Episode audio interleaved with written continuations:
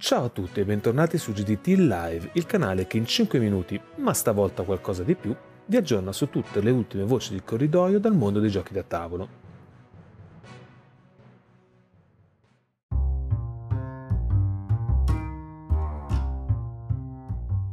Oggi lancio una provocazione a tema N F T e giochi da tavolo.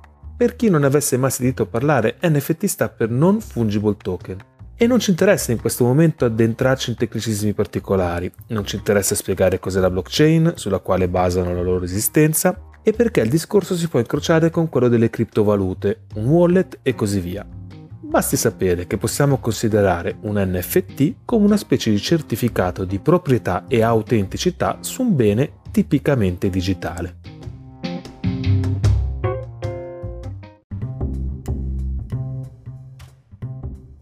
Sta di fatto che essere proprietario unico di un bene digitale riconosciuto sembra un qualcosa che sposta milioni di euro, già oggi, a prescindere dall'ambito di utilizzo.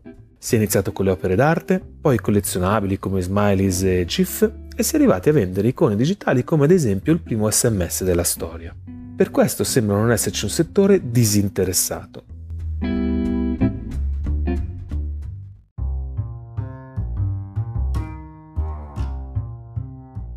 Negli ultimi mesi, ad esempio, i videogiochi stanno provando a trovare la loro dimensione, cercando il modo giusto di certificare al signor Mario Rossi la proprietà di quella spada che dà più quattro forza, spada che Mario, se vorrà un giorno, potrà vendere a suon di criptovalute. Alla fine di questo enorme domino è arrivata Facebook, che vuole espandere questa visione creando un metaverso che, un po' come nel film Ready Player One, ci invoglia a vivere una vita parallela altrove, con altre valute e altri beni da collezionare. In realtà prima di Facebook altre compagnie si sono già mosse vendendo appezzamenti di terreno virtuali a prezzi inizialmente bassi ma che oggi valgono anche milioni di dollari.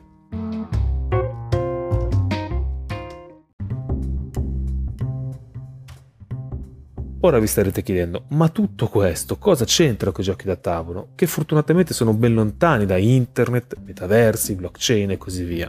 In realtà guardandoci attorno possiamo prendere atto del fatto che molti giochi da tavolo già oggi presidiano gli app store con una loro versione digitale. Un esempio è Space Realms, che trasla uno a uno il gioco analogico in una versione digitale. Altri, come i giochi di Direwolf Digital, opzionalmente consentono di affiancare un'app per aggiungere varietà ai loro giochi analogici. Asmodee, oltre a essere la maggiore esponente per quel che riguarda i giochi da tavolo in digitale, è anche quella che sta spingendo l'integrazione tra analogico e digitale ai massimi livelli, con Descent che probabilmente è al momento il numero uno di questa categoria di giochi ibridi.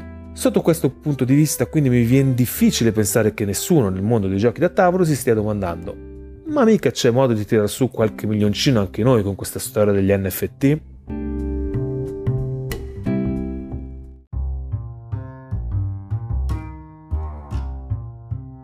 Ovviamente non si potrebbe passare attraverso le trasposizioni digitali classiche di normali giochi da tavolo, ma siamo proprio sicuri che nessuno pagherebbe qualcosina per una tunica unica al mondo per il proprio eroe in Descent?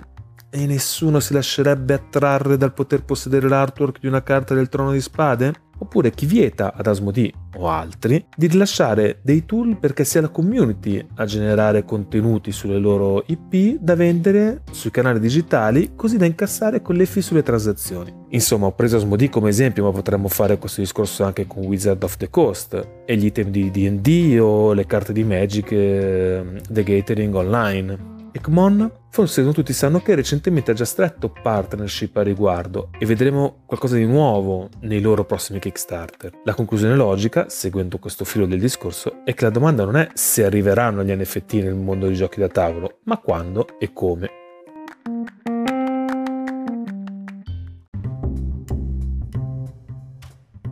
Concludo la mia provocazione, gli N F T sono qualcosa di nuovo e da esplorare. La diffidenza nei loro confronti è massima e in particolare nel mondo dei giochi da tavolo sono convinto che per sfondare richiederà uno sforzo in più da parte degli editori.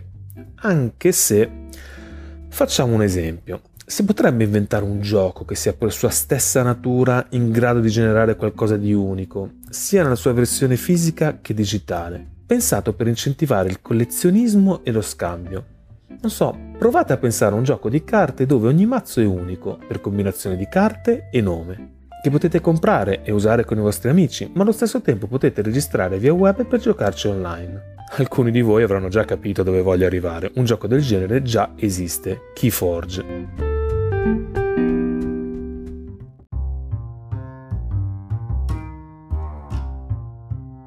Richard Garfield, che è un genio, ha forse anticipato troppo i tempi, ma con KeyForge aveva già gettato le basi per il perfetto gioco N F T. Basterebbe associare l'unicità dei mazzi fisici e virtuali a un N F T e consentirne lo scambio tramite una delle piattaforme apposite, e senza accorgersene un sacco di giocatori, passando attraverso un normale acquisto in negozio, sarebbero già introdotti agli N F T senza bisogno di grandi spiegazioni. Da lì in poi il limite sarebbe davvero solo la creatività. Concludo dicendo che nessuno si deve allarmare. Questo è stato un esercizio di fantasia e una provocazione. E se già in generale il destino degli N F T è incerto, lo è a maggior ragione quando applicato ai giochi da tavolo. Sperando di avervi divertito con questa finestra su un futuro più o meno possibile, vi invito a commentare se vi va questa puntata e vi do appuntamento alla prossima, forse.